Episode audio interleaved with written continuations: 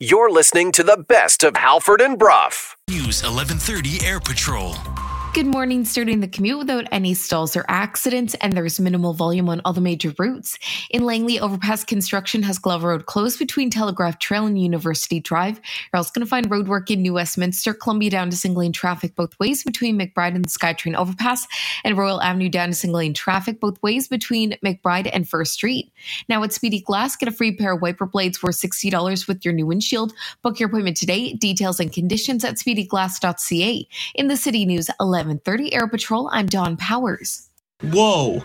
Wait a minute. Huh? Hold up. What? Oh, okay. Did we just lose the fucking Canucks?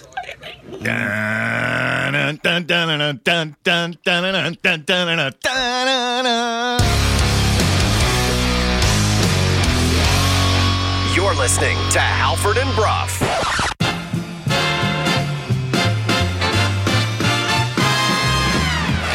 Draw. Hughes shot left point, bounces to the goal. They score.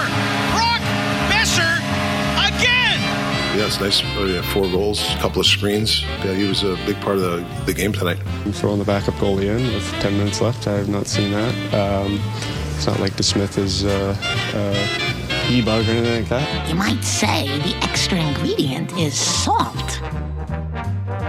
Good morning, Vancouver. 601 on a Thursday. Happy Thursday, everybody. It is Halford, it is Brough, it is Sportsnet 650. We are coming to you live from the Kintec studios in beautiful Fairview Slopes in Vancouver. Jason, good morning. Good morning. Basketball Ben, good morning to you. Good morning. And Laddie, good morning to you as well. Hello, hello. Halford and Brough for the morning is brought to you by the Dilawri family of Acura dealers. Experience the Dilawri difference today by visiting your nearest Dilawri Acura dealer today. We are in hour one of the program. Hour one is brought to you by everythingfinancial.com. I don't have the read in front of me. Everythingfinancial.com. Jason, tell them about Kintec. We are coming to you live from the Kintec studio, Kintec Footwear and Orthotics, Canada's favorite orthotics provider, supported by over 2,500 five star Google reviews. Find your perfect fit at kintec.net. What a night! What a night! I'm still really coming to grips with it all. It was late. We didn't really finish the notes until close to 11 o'clock at night. We were both texting back and forth with one another. How about those Houston Astros? No, I mean, it was unbelievable what happened last night.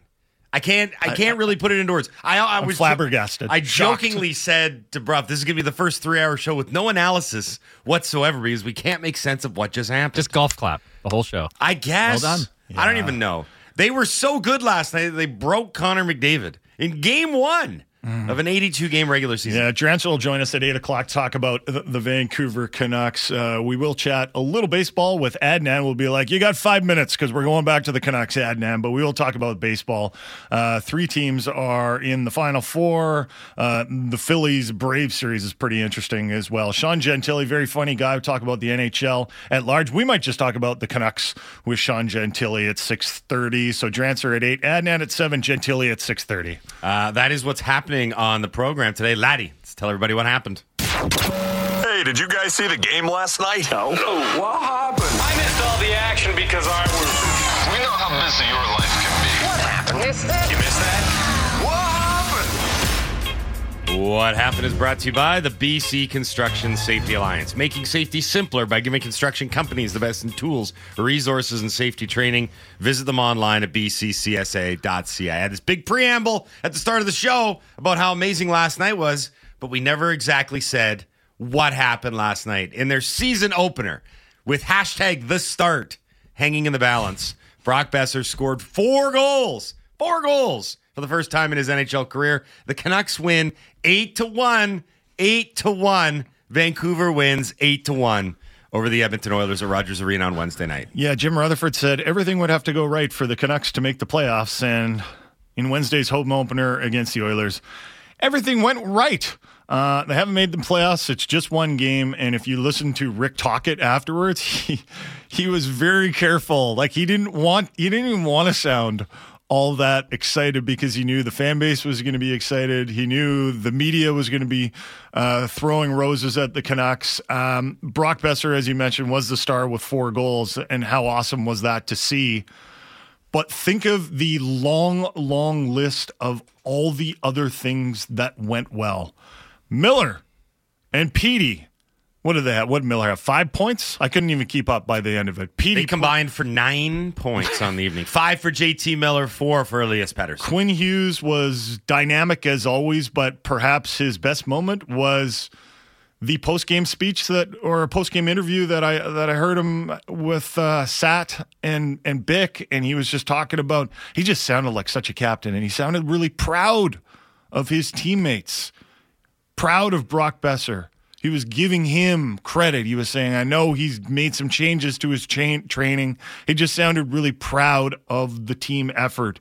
Uh, Conor Garland, who came into yesterday's game, and we're all sitting there going, "He's going to ruin the morale." Well, he didn't, and actually, he scored a goal. He scored the opening goal. He might help the morale. Like Dakota Joshua dropped the gloves. Thatcher Demko, we didn't even really like, you know, like he got some attention, but mostly because he was like sick. Barf, what a, he barfed in his mask. What a performance. What a performance against uh, one of the most dangerous teams in the NHL. He came up with a number of big saves.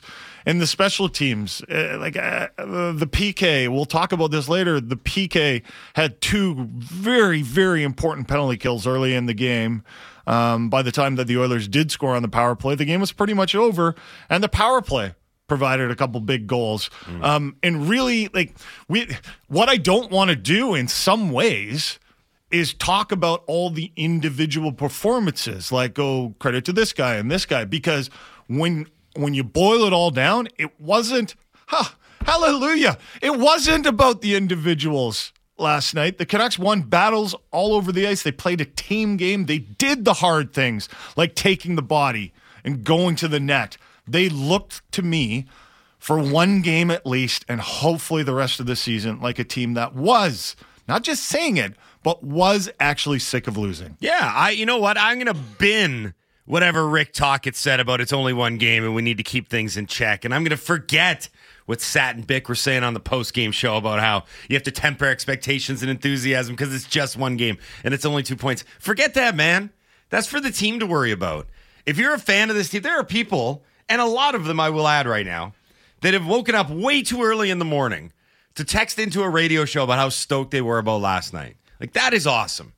That is that last night was a really good thing, and we shouldn't be taking away from No. it one iota. Consider this: the last home opener that the Canucks had, and it was roughly a year ago.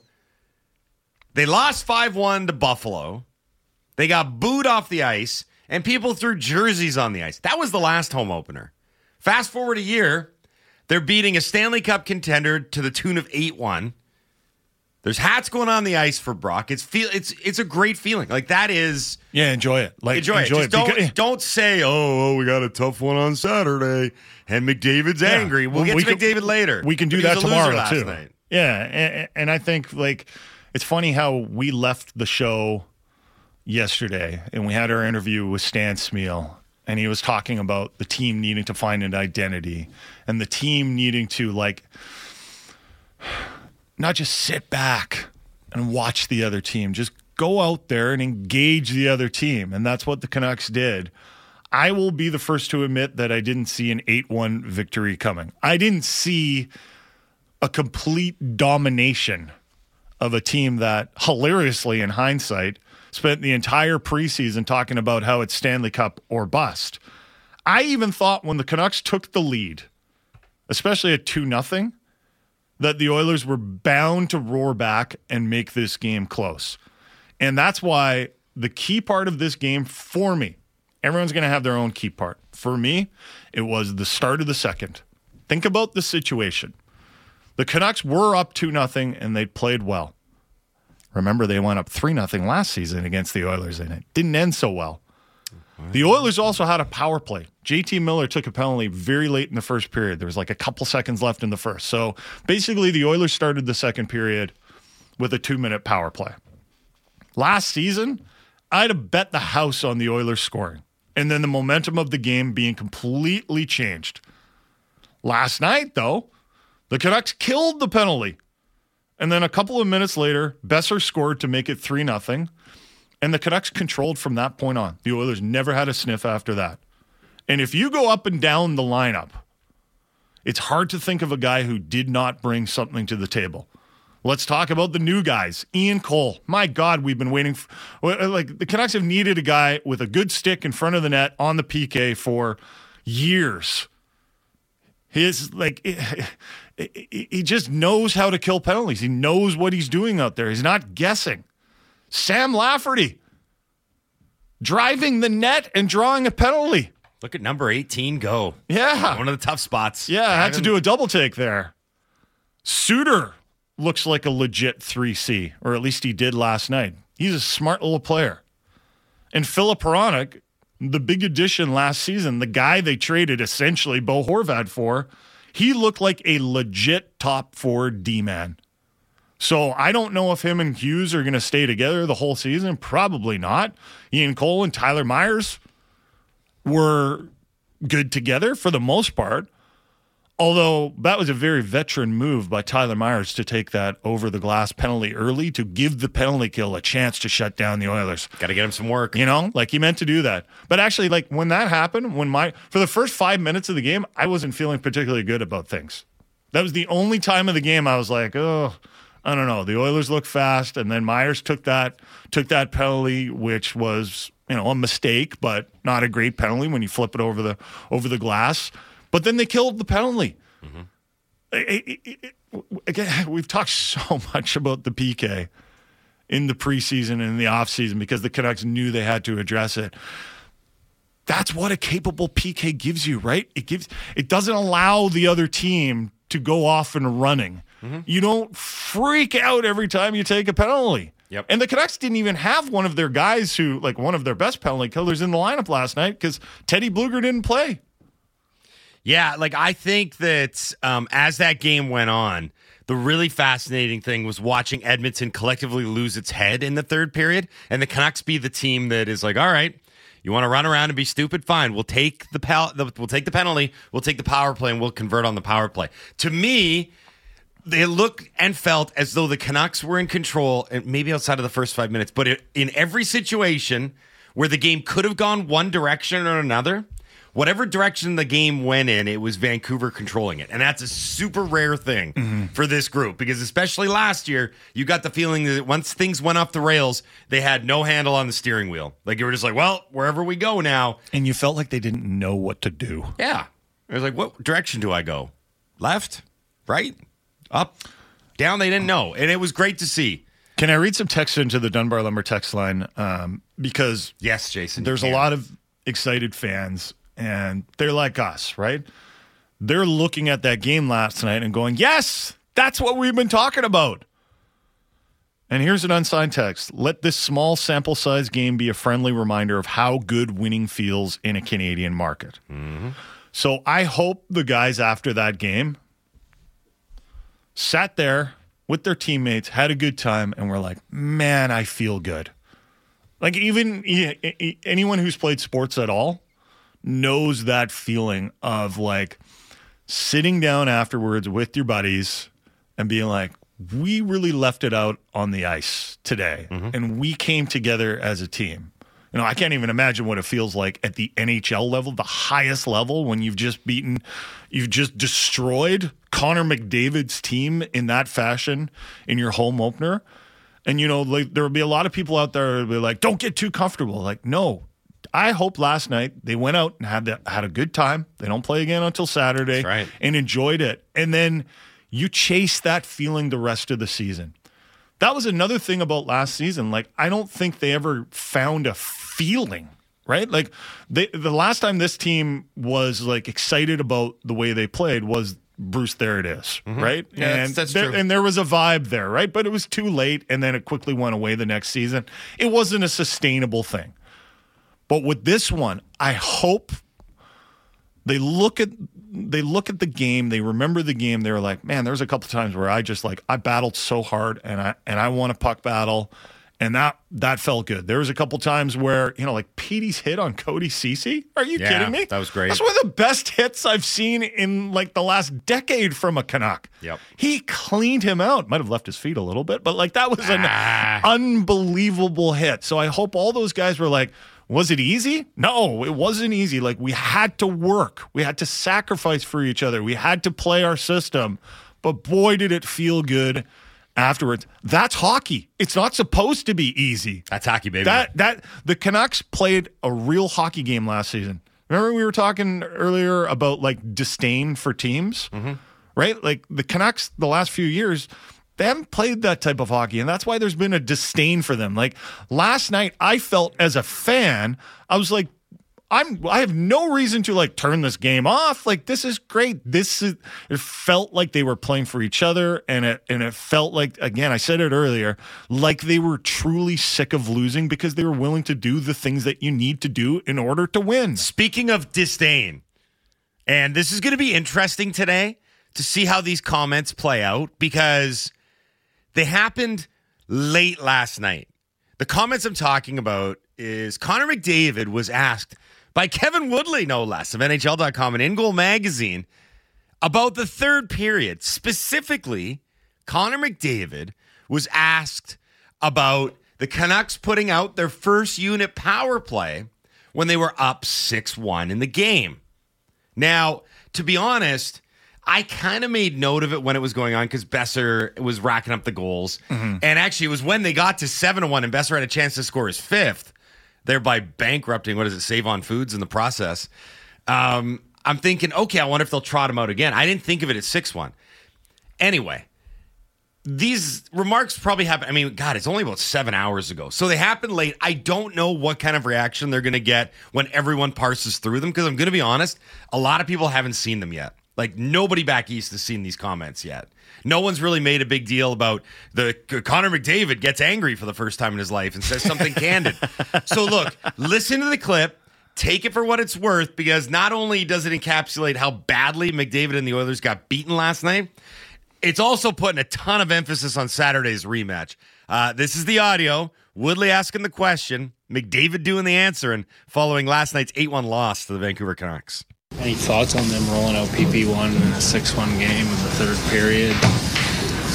They made a few decisions in the third period that I thought were interesting. Um, throwing the backup goalie in with 10 minutes left, I have not seen that. Um, it's not like DeSmith is uh, uh, e-bug or anything like that, so uh, I thought that was interesting. And yeah, I mean, anytime you roll out the first power play unit, um, not ideal, but um, not our uh, never a situation we want to be in, and you know, obviously, uh, we don't like that.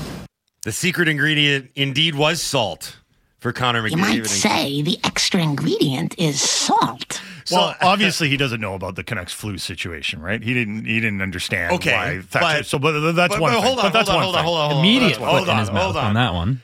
This is the same guy, and I know he tried to like clarify it by saying like DeSmith wasn't an e-bug. This is the same No, guy. but he didn't know about the Canucks situation. I know, but he was the one that went and did that last year. Like of all the people, he was the one that told Woodcroft to play their e-bug when they were up. yeah, but that's seven to two. But that's why he said it. But I'm what I'm saying is like, don't even bother going there. Like, if you're going to talk about whatever sort of level of perceived disrespect there is, Mm. because I remember when they did it last year in Chicago, the first thing I said was, "That's disrespectful." Right. Right. I think that's why he said this it, Isn't this isn't the Make a Wish program. This is the NHL. Like, you don't do that. The fact that he had to qualify his statement with the "oh, he's not an e-bug" should tell you maybe I shouldn't be going down this path because I did that. Hey guys, exactly last. Hey guys, they, they were they were terrible last night. They're gonna they're gonna be they're gonna be frustrated. They're angry. They were angry. Stop complaining about ice. the other guys. Then, if you're compl- if you're mad about the way you played, stop I'm, pinning it I'm on the very worried about saying like "man up, Connor McDavid," because then Connor McDavid will man up to the tune of 12 points. Hey man, they were on in a bad Saturday. like they, they got they got whooped. Like I'm not going to take the logic meter out there and just be like this doesn't make sense. Like in a court of law, like he's upset. It didn't make sense that he was taking stupid penalties on the ice too. Him and Drysdale, Let's talk right? about that for a and sec, that's though. probably one of the reasons why the Canucks kept piling it on because they were taking stupid penalties and they were frankly playing. Uh, doing some things that could have caused injuries. I think the last three minutes, or sorry, the last three penalties of that game were Drysidle, McDavid, Drysidle, cross check, cross check, cross check. Like they, they, so they were running around, and if you're going to do that, and you don't want the other team to retaliate physically, you can't be like, well, also please don't put out your top power play. And you're like, so I, but the, my the reason I wanted to play this audio isn't necessarily because of what we said, what he said. I mean, the Canucks eventually did have like Akito Hirose out on, on the Oh, power know, play. yeah. That was hilarious. Is that Sam Lafferty out there on the power play? It sure is. It sure is. Um, the reason I wanted to play the audio, one, is it sets the stage for Saturday so beautifully. But two, Connor McDavid not doesn't really ever go there. And by there I mean being pissed off publicly. He's hmm. ve- He's embarrassed. He's very very measured in everything that he says. And even in those remarks, he was pretty measured. He's like I hmm. found them to be interesting decisions, right? I thought it was a little interesting. Right. So he was even trying to be tempered in that regard. But um, you, I think that really underscores one, how huge last night was, two, how shocking last night was, and three, the fact that the Canucks played about as complete and dominant a game as you can play, and it came out of nowhere. Neither of us expected that last night. Especially, I, I don't get me wrong. Like, were we amplifying some of the preseason narratives? Yes. Were we maybe going like, well, they thought that they were going to go through a preseason with no drama, and then on the final couple days there was drama. Did we amplify that a little bit? Sure, but it was also real. It wasn't something that we drew out of thin air. But under no circumstances whatsoever did I see an 8 1 victory, an eight goal performance. The offense alone blew me away because, if anything, I would have said they can go in and they can play low event hockey against this team and they can choke the life out of it. And that's how that's the recipe for success. If I told you the, they beat the Oilers yesterday, you would have said, okay, you know, Demko 40 saves, he stood Right. on his head. Right. You wouldn't have said Brock Boeser four goals. Well, no. That was out of nowhere. They they were winning, and score effects did not were not a factor from the Edmonton Oilers. They were the Edmonton Oilers were were absolutely dreadful, and I think it's actually quite easy to um, theorize why. Like they they were like, yeah, we're going to win the cup, and you know, we're this Canucks team is Sure. is is not good, and they didn't they didn't they weren't prepared. No respect. They They they respect honestly they, they they honestly didn't respect the Canucks last night. They did not respect their opponent. They will now because they got absolutely destroyed by said opponent. But by the way, can I one more thing on the Oilers? How over galaxy brain did Jay Woodcroft galaxy brain oh that Oh my decision God. for the goal? What are you doing? Why? Why? Why would you do that? Starting Campbell. Yeah, know, why I would mean, you start Jack Campbell? Yeah. Because he had a, either like yo, he had a pretty good preseason. I'm like the, the preseason. I'm making yeah. the money sign with the hand. See, so that's that is the answer. The answer is that they've got so much money sunk into Campbell, and I heard some normally good pundits actually throwing this out there, like, well, they have to give him another chance. He's got this big contract. I'm like, so you're telling me that if a guy underperforms and doesn't earn the job, that he gets another crack at it because you sunk money into him? And like, in game one too, how do you think that made Skinner feel? Like, oh, great, he had a good preseason. Uh, I had a good last real season. Calder nominee. Yeah, and I'm I now I want Woodcroft to double down on the galaxy branding and being like, we're going to go back to Campbell on Saturday. we need to do Yeah, this. Skin- Skinner got in there at the end. Yeah, he got some. He got some burn. Um, it does. nice. It does get tougher now for the Canucks, and I think this is why Rick Tocchet, after the game, was more measured in his remarks. Um, I think we can all expect the Oilers to be a little more energetic Saturday in Edmonton. After that, uh, the Canucks trip continues. It's a five-game road trip. Trip continues through Philly, Tampa, Florida, and Nashville. So a couple tough opponents in there, but a couple not so tough opponents. And I think it's worth noting that on this five game Eastern road trip, there's no back to backs. They even get a couple of two day breaks. They get a two day break between Edmonton and Philly, and they get a two day break between uh, Florida and Nashville, which are the last two games. Right. So that'll help. We've seen the Canucks go out on these Eastern road trips before, and I'm sure they've got one later in the season where they'll go and they'll have like three games in four nights, right? And that's really, really difficult. It's going to be a tough trip. They're going to be on the road.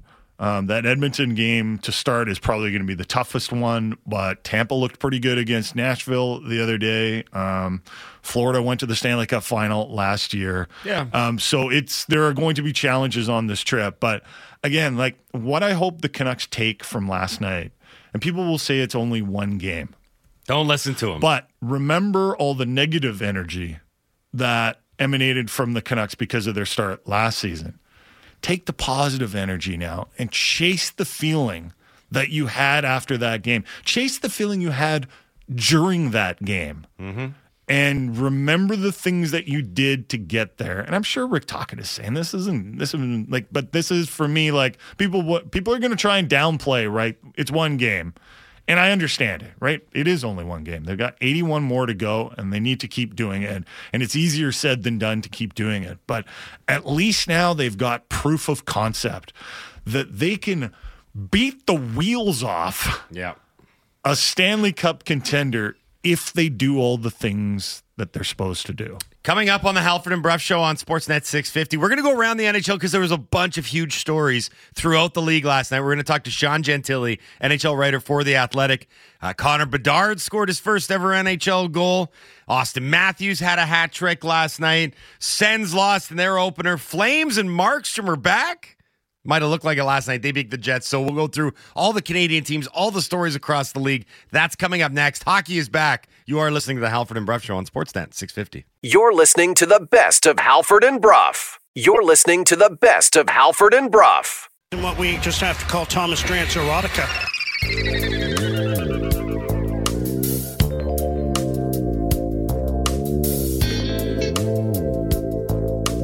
Thomas Drance erotica. Of course. Thomas Drance erotica. Expected goals. Thomas Drance erotica. Dolls model. Thomas Drance erotica. 801 on a Thursday.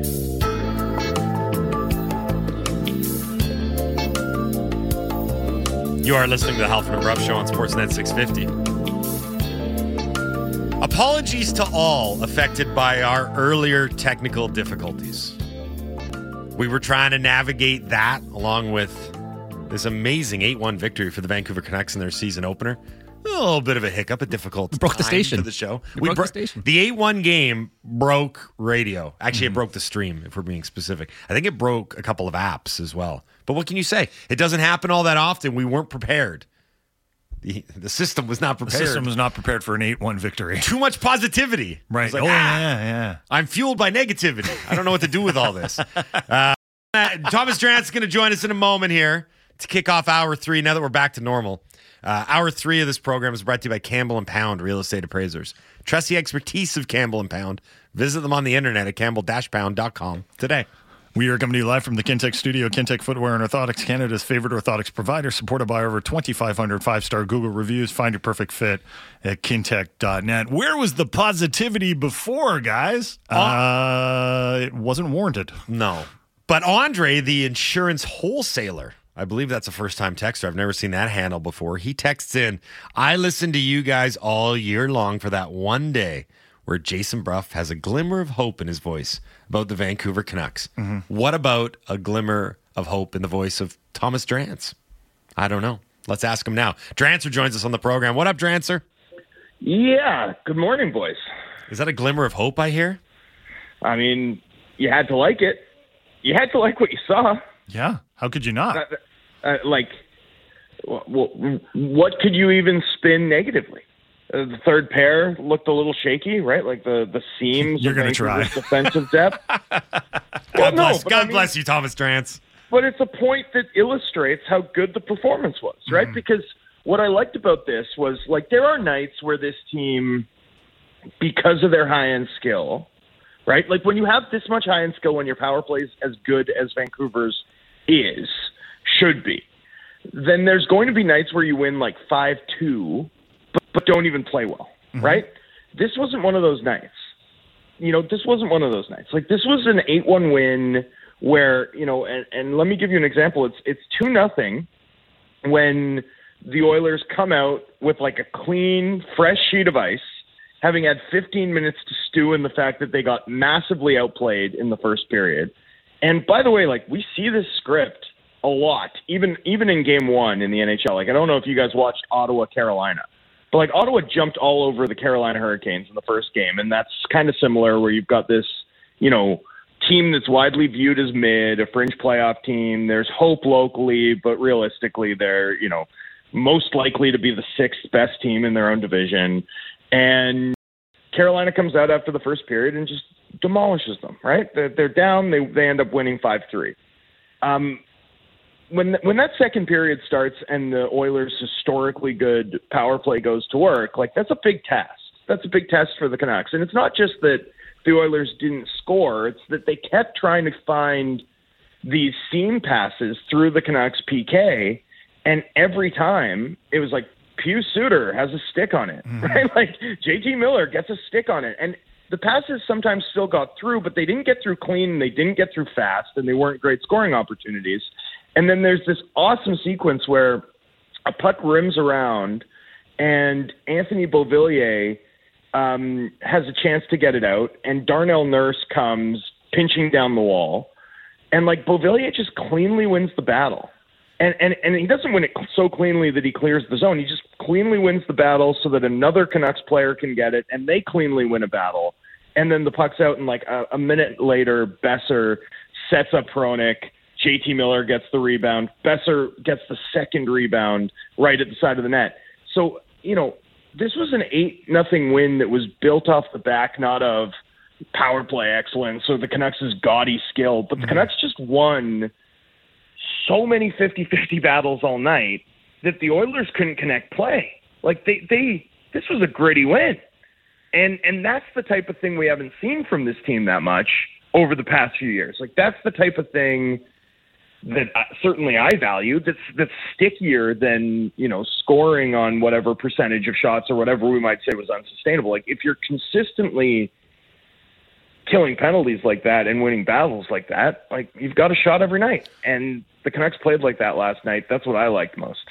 What do you think though all all the one battles came down to? Like desire is it just desire or is it um, knowledge of what they're supposed to be doing out there more? Is it some of the new players that they added? Is it all of those things? Like, because sometimes like we'll, we'll be watching the Canucks and you're like, you should do that every night, right? It's it's in. I know it's impossible to bring that type of effort like every night. Yeah. But that's going to be the challenge now, right? In, in some ways, they've screwed themselves, right? Because they've showed us that, that they can do it, right? so, so they, they got to keep doing it. It's like it's like doing a really good job early on is actually a big mistake because then people expect it. Well, you know, I, I feel I, I hear you, right? And there's there's the, the like workable eighty percent you need to find to sustainably win in the regular season. But let's be honest too. You know, one thing that's worried me about the Canucks is it's not just the slow starts and that the first month of the season has gone badly three consecutive years. It's also been slow starts in game. Like think about all the times you can put it in, whether it's Travis Green or Bruce Boudreau or Rick Tocchet's voice, the like complaining about a slow start, you know, after in a post game press conference, right? You've heard it a million times. And the thing about slow starts in the NHL is that that's kind of when the chips are down. Like one worry that I've had about this team, um, you know, big picture, is that for me, slow starts aren't just like a symptom of an unfocused group or whatever. It's it's a suggestion that your team might not just might just not have it because when the chips are down, they seem to be struggling consistently. Um, the chips are down for this team in the first month of the season. Like we, we've heard the talk multiple years in a row, the importance of a slow start like one dynamic that does exist when the Edmonton Oilers, who are going to be judged on what happens in April and May, uh, come to town to open the season against the Vancouver Canucks team that's going to be judged on what happens in October. Um, like I, I do think you saw a pretty big gap in preparation and and in fire last night, and that's not a good look on, on the Edmonton Oilers. And and and also it takes nothing away from the Canucks. Like this Nope. is what we wanted to see. Like we wanted to see this team come out and like this team has a lot to prove. They have a lot to prove early in the season, and it, from, that's been true multiple years, the past few, and they haven't done it. Like they haven't backed up the talk, come out and performed uh, like it really, really mattered, and they did last night. And hey, great, like great. It- you know, for me, this wasn't a game where the Oilers played well, right? There are wins where both teams are throwing fastballs, right? This was not that like game. The Oilers were awful. They were really, really bad.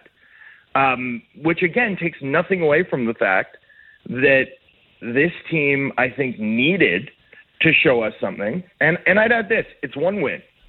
They all count the same, right? This this win win in game one counts the same as win in game fifty seven. But you know what? Sometimes an early season result does matter a little more. Like there were at cost tickets available the day of the game for the home opener in Vancouver against Connor McDavid. There, like it matters that this team showed us, you know, just that hint of dog, and they did show us that last night. Like it matters, and uh, you know, I, I certainly think having a little bit of hope, a little bit of swagger coming out of it. I, I don't want to overfit it. You don't want to be like, well, this team's, you know, it's not. They're not going to trounce the absolute best teams in the NHL on an every night basis. That's not. It's not going to be easy. But man, they they showed us something without question, and they've now given them. You know, I, think they've at least like at least they have to have piqued your curiosity for for what they can maintain as they head out on this five game road trip.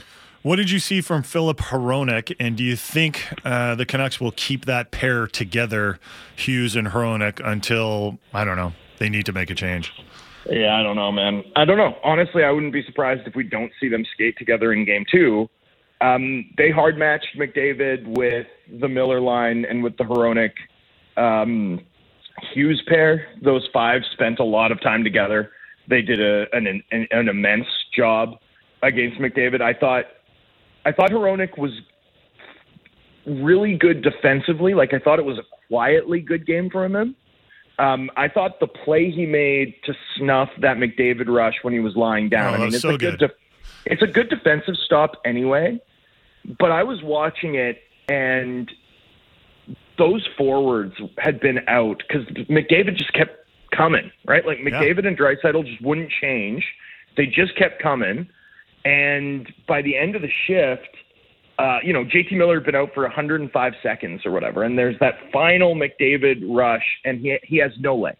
Like he has no legs. And I actually was watching it thinking, man, I hope no one clips this back check because this is not on him. Like this is this is this is a guy whose legs are bricks, who's got that like you know cloud of uh, or that fog of war in his brain, right? Like this is superhuman stuff from McDavid and Draisaitl. They've done an amazing job on this shift. This is not bad defense. This is a completely gassed player, and and despite that, Hronek has the presence of mind to make a defensive play like that. Like it was a four goal game, but that's as big a play, as big a defensive play in a four goal game as you'll find. Um, a real, a real, like a real testament to his fitness level uh, and to his brain for the game. So look, I thought he does, did a lot of little things well. I don't think it was an overwhelming game for him, but I thought it was a fantastic game for that five man group against McDavid. Uh, I know you're referring to it as the Miller line, and I get why. I understand, but I want to put in a petition to rename it the Boeser line after what happened last night.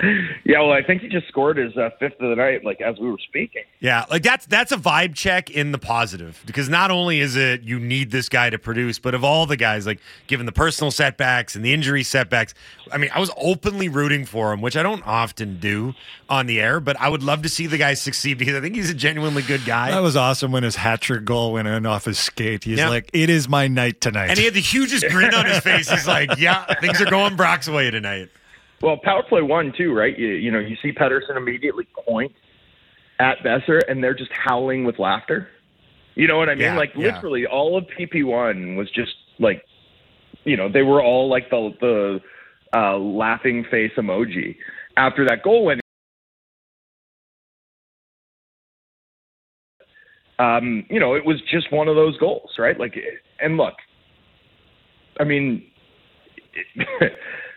you guys know what I think of Brock Boeser. I think a lot of this market knows what I think of Brock Boeser. Like, I think Boeser's a good player. Um, I thought there was a lot to like in his game outside of the puck following him around. Uh, the first goal obviously was was a throwback for him, right? Just beats the goalie clean from distance, uh, is perfectly in a soft spot of coverage. I thought he looked great in the bumper, right? Like he was always open, he was always in space. He actually could have had a couple more based on some of the looks he was getting. I think that bodes well. Yeah, he's not going to score four every night. He's not going to back heel. like like uh, what what they'd call in soccer a, a quality finish. Um, you know, like that uh, every night. But but even that second goal, right, where he sort of taps it in, finds it at the net, uh, the side of the net, like that's a chance he creates. Like he's the guy on the rush who stops up, beats a defender, and then finds Hronek. Like that whole sequence becomes really lethal because of a better play.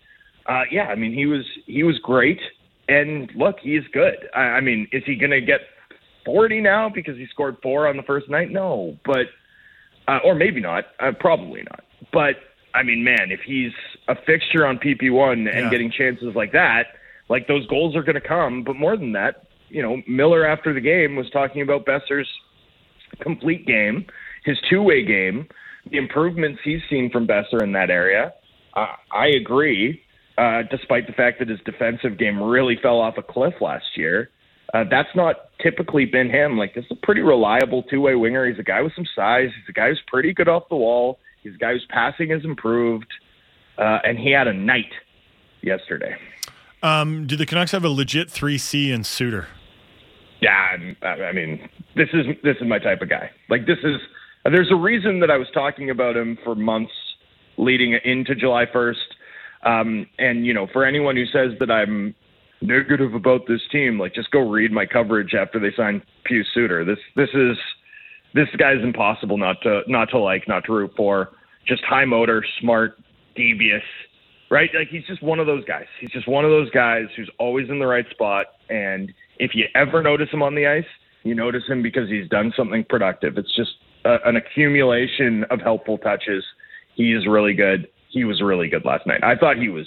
I thought like him, Di Giuseppe, um, Beauvillier, like the Canucks just got a lot of those like sort of quiet workman-like, you know, performances from a lot of guys in the middle of the lineup, and that's something we just haven't seen this team have. Like we haven't seen how many nights have we come away from watching the Canucks over the past few years and been like, yeah, you know, the Stars scored, but it was man, like you really can't, you really can't underestimate the the, the workman-like performance that they got in the middle of their, lineup. Like that's what happened last night, and Suter for me was sort of uh, the best of that group. Okay, so let's look ahead to the weekend. What are some of the, the injury issues and the cap issues that the Canucks are facing? Um, both teams played with only 17 man. skaters last night. It was a it was a bit unusual, um, but this happens around the league. It seems first day, first game of the season. Um, yeah, you, it, so it, it does.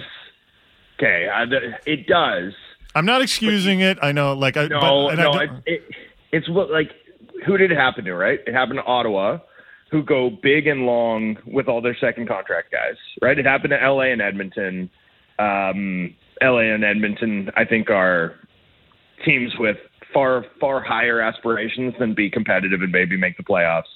The Canucks it happened to, though they were the fourth team.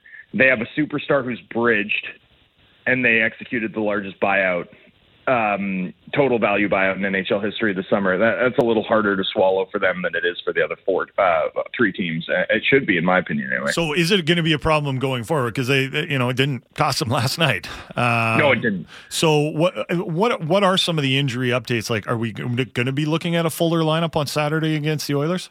Yeah, I mean, well, we will because after you play a full game short, you get what's called an emergency conditions cap exemption, where you can insert a guy who makes under 875k into your lineup, uh, cap neutral, effectively, to make sure that you have the the full gamut.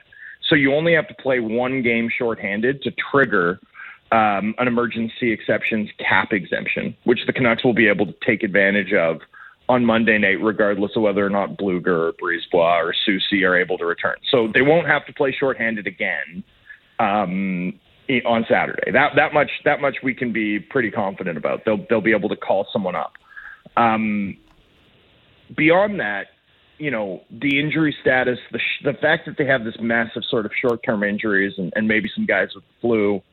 Um, you know, where that's going to be interesting from a cap perspective, it, it, it's almost more of a logistical challenge than anything else because, you know, it's one thing to get a guy to Edmonton if you've got an injury in morning skate, for example, over the weekend. But once you're in Florida and Tennessee, like if you have an injury in morning skate in Florida, you literally cannot get a guy from Abbotsford to Florida in time. Right. Right. Like th- Yeah. that's Yeah. There, there's just no way. Um, likewise in Tennessee, it's just the, those places are too remote, too hard to get to logistically for the Canucks. So, so to me, that's sort of the bigger thing to watch here is um, do they get enough bodies back quickly enough that they're able to travel with surplus bodies on the road? Because if not, then you're really at the mercy uh, of sort of the whims of the hockey gods uh, for that three games against Tampa, the Panthers, and, and Nashville, where you know you you may not have to play shorthanded because of you know emergency conditions or whatever whatever other CBA ephemera the Canucks are able to take advantage of in managing the day to day, but but one thing goes wrong and and there you are again. So that that would be that would be the thing to watch for in my view anyway. Would be uh, Canucks will get a full lineup back in Edmonton regardless of who returns, but man, they really need a couple guys to return here because once they're far flung. Uh, the logistical challenge of making sure you have a full lineup and, and are sort of luck proof to be able to ice 18 guys um, you know, which yeah, they, they they didn't even end up playing shorthanded last night, right? Because the Oilers were also short a man. Yeah. But uh, you know, I- I- at some point, at some point, that's going to bite you uh, if it continues. We're speaking to Thomas Drance from the Athletic Vancouver and Canucks Talk here on the Halford and Brough Show on Sportsnet 650. Uh, Drancer, as we look ahead to Saturday's game, uh, how much does the preview change in light of what Connor McDavid said post game yesterday about what the Canucks did, or as he said, pulled in the third period? Yeah, and, and so I, I I meant to check this last night before I went to bed, but do you, the seventh goal was that after that was the Draisaitl uh, hit on Pettersson, right? Cross check, yep.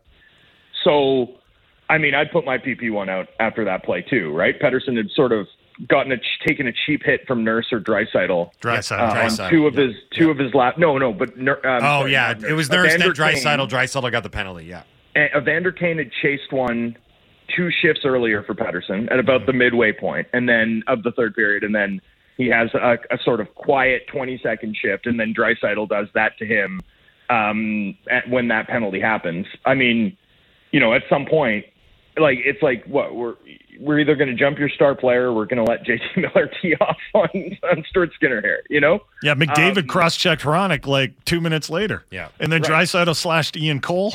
Like it was, Yeah, you know, no, I- I they- mean, why are you so pissy? Oh, it's because you're losing eight one. I understand. yeah, they they were they were gooning it up a bit, Yeah. and and you know what? They, it, it was like they were gooning it up and didn't even have the energy to do that consistently. You know, like it was like it was even a bad attempt from the Oilers or a bad performance from the Oilers in terms of the extracurriculars. Um, but yeah, no, I mean that was the last time we saw PP one. It was after it was after multiple one players in their top six had taken gratuitous runs in a decided game at at, at the Canucks' best player. I have no problem with them putting PP one out. Um, you know, uh, McDavid also didn't like the Demko thing, but he didn't know the context of didn't Demko vomiting in his mask. So I think we'll and and I'd add this, like you know, he was asked it directly, and he said effectively like, yeah, we don't like that. I, I I don't. I think anyone saying he was like crying about it is sort of overplaying it. But yeah, I mean, look, all that was left to do for the best hockey playing human on the planet after a night in which his team had completely laid an egg and was dominated in a game which they certainly worked in as if they thought it would be easy and weren't prepared for, uh, was to gin up whatever weak grist for the motivational mill he could find uh, ahead of uh, ahead of a game on Saturday. Like that's how that's how dispiriting a night it was for the Oilers. Uh, they'll be better. They'll be better on Saturday, and everyone in the Canucks locker room who talked about the result knows it, right? Like very clearly, they know it. Uh, it's not going to be like this every night. we we know that. They know that, and the Oilers for sure know that. So we'll we'll see what response they uh, we'll see what response they offer. Hopefully, it's better than whatever you know, um, whatever that was, whatever I, that I kinda, was. I kind of love that this happened. I'm not gonna lie. Like uh we didn't have a lot of time to parse through the the actual audio and then what it means. Like it happened like eight hours ago. But I I'm I'm re- I love that this happened. It just adds so much more of a dimension uh, to Saturday's game, and we get to sit on it for a couple days and just sit there and think and, about and it. And the Canucks won eight one. yeah, like I love all. That's of another this. thing I liked about last night. There's night. my analysis. I love everything that happened last night. Yeah, it, it won't be like that every night, but Drancer, it was fun. Uh, it what was about the uh, what night. about the fight? Did you see the fight video?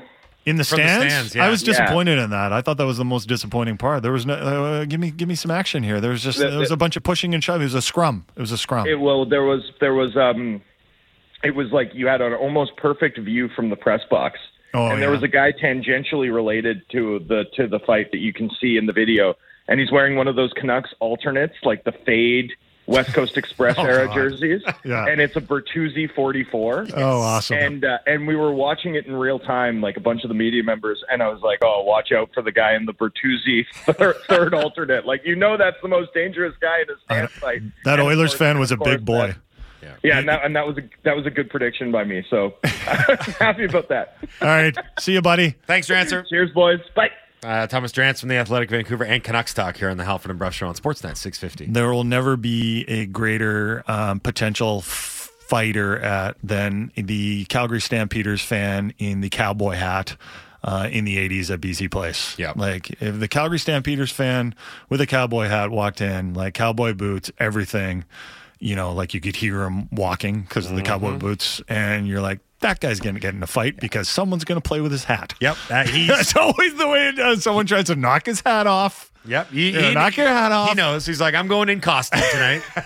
no, it's not even costume. no, but that's, like- yeah, but he's like, someone's going to knock this hat off and then it's go time. everyone's like, "Hey, cowboy." Yep. I am a cowboy, you know. That's the like, well, costume. you don't have to dress like that. Uh, you're listening to the Halford and Brough Show on Sportsnet 650. Get your what we learns in on the other side. Uh, I have a what we learned for Laddie, and I don't know if it's going to make him too happy. We'll we'll have to wait and uh, we'll have to wait and see on that. You're listening to the Halford and Brough Show on Sportsnet 650. You're listening to the best of Halford and Brough.